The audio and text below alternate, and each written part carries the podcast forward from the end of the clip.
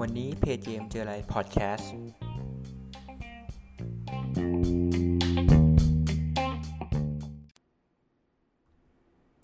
สวัสดีครับ พบกับพอดแคสต์วันนี้เพจเจมเจออะไร channel นะครับ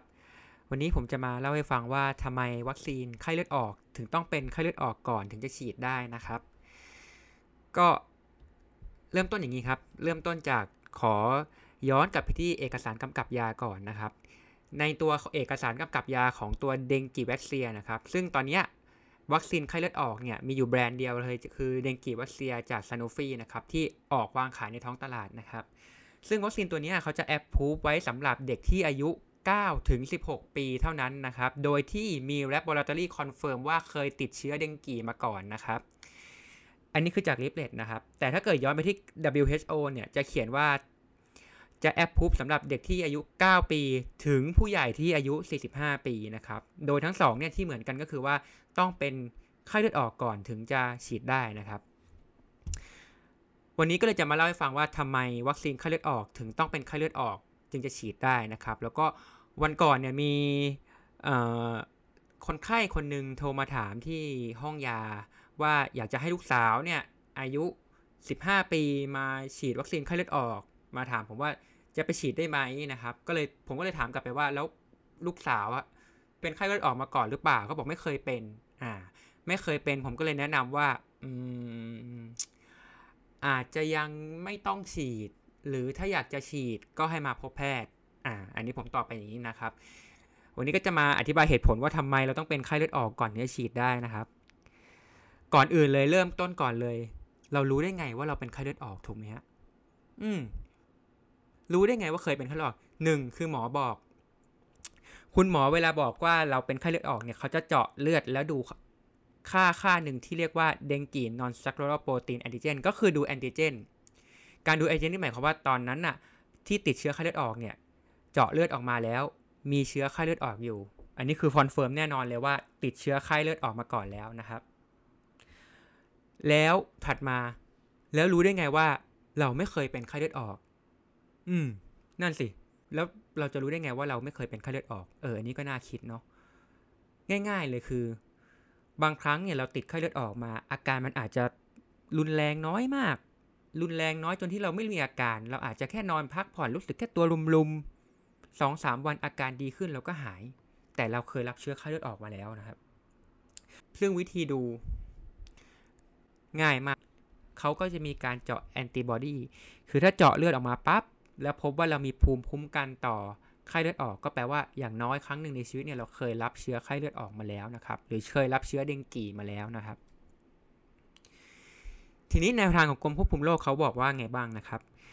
การจะให้วัคซีนให้พิจารณาอยู่ 3 ปัจจัย 3 ปัจจัยหลักๆ คือ 1 ดูประวัติไข้เลือดออกที่ผ่านมา คือคุณหมอเคยเคยบอกเคยแอดมิทที่โรงพยาบาลเรื่องโรคไข้เลือดออกนะครับ 2. คือเจาะดูแอนติบอดีต่อไวรัสไข้เลือดออกนะครับ 3. ดูอายุของผู้รับอายุของผู้รับวัคซีนอายุเกี่ยวยังไงนะครับ เขาบอกว่าอันนี้เอามาจากกรมควบคุมโรคปี 2562 นะครับ เขาบอกว่าในประเทศไทยส่วนใหญ่แล้วนี่ยครับ ผู้ใหญ่จะมีภูมิคุ้มกันต่อไข้เลือดออกมากกว่าร้อยละ 90 ซึ่งอันนี้เป็นข้อมูลในเชิงระบาดวิทยาหมายความว่าข้อมูลโดยทั่วไปในส่วนส่วนใหญ่แล้วเนี่ยผู้ใหญ่ในส่วนใหญ่ ต้องเคยโดนยุงกัด ต้องเคยโดนยุงยุงลายกัดแน่นอน สักครั้งหนึ่งต้องเคยติดเชื้อไข้เลือดออกมาแล้วแน่นอนอย่างเงี้ยนะครับ แต่อาจจะอาการรุนอาจจะอาจจะอาการอาจจะไม่รุนแรงอะไรมากก็ได้นะครับ ซึ่งแนวทางโรคติดเชื้อของเด็กก็ได้ออกคำแนะนำว่า ในผู้ใหญ่เนี่ยเราอาจจะให้วัคซีนได้เลยนะครับ โดยที่ เราอาจจะไม่จำเป็นต้องตรวจ antibody testซึ่งข้อจำกัดของการตรวจ antibody test ก็คือว่า มันอาจให้ผล false positive หรือ false negative ได้ร้อยละยี่สิบเขาบอกว่าเราเอาให้ได้เลย เพราะข้อมูลเชิงระบาดวิทยาบอกเราเลยว่าเก้าสิบเปอร์เซ็นต์เราเคยติดเราเก้าสิบเปอร์เซ็นต์ของคนไทย เคยรับเชื้อไข้เลือดออกมาแล้วนะครับ ในกรณีของเด็กนะครับ อย่างสายที่โทรมาหาผมตอนที่อยู่ห้องยาเนี่ย ในกรณีของเด็กอายุ 15 ปี มันก็ยังยังไม่ใช่ผู้ใหญ่เนาะแนวทางกรมควบคุมโรคเขาก็เลยแนะนำว่าให้เราเจาะเลือดก่อนการฉีดวัคซีนนะครับ ถามว่าแล้วเรากลัวอะไร เราฉีดไปแล้วเนี่ย ถ้าเราไม่เคยเป็นไข้หลอดฉีดไปแล้วมันจะมี side effect รุนแรงหรือเปล่า หรือว่าฉีดไปแล้วเนี่ยจะทำให้มีอาการรุนแรงอะไรหรือเปล่านะครับ ข้อมูลเขาพบอย่างนี้ครับก็ว่า ถ้าเราฉีดวัคซีนไข้เลือดออกในคนที่ไม่เคยเป็นนะครับ แล้วไอคนที่ได้รับวัคซีนไปแล้วเนี่ย โดนยุงกัด แล้วกลับมาเป็นไข้เลือดออก คนเหล่านี้ครับจะมีความเสี่ยงในการเกิดซีเวียเดงกีหรือไข้เลือดออกรุนแรง มากกว่าคนที่เคยโดนยุงกัดมาแล้วแล้วไปรับวัคซีน ดูในกลุ่มนี้นะครับ ก็คือกลุ่มคนที่ no previous dengue infection แล้วได้รับเดงแวคซีนเนี่ยเขาพบว่ามี incident อยู่ประมาณ 0.31%เมื่อเทียบกับ placebo คือ 0.069 คิดเป็น hazard ratio คือ 6.25 หมายความว่า ในคนที่ไม่เคยเป็นเดงกีแล้วไปรับเดงกีแวคซีนเนี่ยจะมีโอกาสเกิดซีเวียเดงกีมากกว่ามากกว่า placebo ถึง 6 เท่านะครับ ประมาณ 6 เท่านะครับ ซึ่งกลไกเนี่ยเขาก็ยัง งงงกันอยู่ว่าตกลงแล้วมันเกิดจากอะไรนะครับ แต่กลไกอันหนึ่งที่เขาโพรโพสว่ามันน่าจะเกิดจากอันนี้ ก็เพราะว่าตัวของเชื้อไข้เลือดออกเองเนี่ย มันสามารถก่อให้เกิด antibody dependent enhancement ได้ เรามาดูนิยามของภาวะ antibody dependent enhancement กันนะครับ หรือตัวย่อว่า ADE นะครับ definition ก็คือว่า ภาวะที่มีการ enhancement of disease severity ก็คือว่าตัวโรคเนี่ยมันรุนแรงเพิ่มขึ้น อันเนื่องมาจากภูมิคุ้มกันของผู้ที่ติดเชื้อ โดยผู้ที่ติดเชื้อนั้นเนี่ยเคยรับเชื้อมาก่อนแล้ว 1 ครั้ง อาจจะไม่ได้เคยรับเชื้อมาก่อนแล้ว 1 ครั้ง อาจจะเคยได้รับวัคซีนมาแล้ว 1 ครั้ง แล้วครั้งถัดไปเนี่ยแอนติบอดีที่สร้างขึ้นเนี่ยมันไปทำให้โรคมันรุนแรงขึ้นนะครับ โดยรายละเอียดของกลไกนี้นะครับ อันนี้จริงๆแล้วมันมีหลาย จริงๆแล้วภาวะ ADE เนี่ยมันมีอยู่ 3 ประมาณ 3-4 กลไกนะครับ แต่เอาโดยทั่ว ๆ ไปก่อนนะครับ มาดูที่ฝั่งสีฟ้ากับฝั่งสีแดงนะครับ ฝั่งสีฟ้าเนี่ยคือภาวะโดยทั่วไปที่แอนติบอดีเนี่ยเมื่อเจอเชื้อรับเชื้อเข้ามาแล้วเนี่ยมันจะไปลุมจับกับเชื้อ แล้วก็เอาเชื้อนั้นนะมา internalize เข้าสู่โฮสต์เซลล์แล้วก็ทำลายเชื้อทิ้งไปอ่าอันนี้คือภาวะโดยทั่วไปนะครับ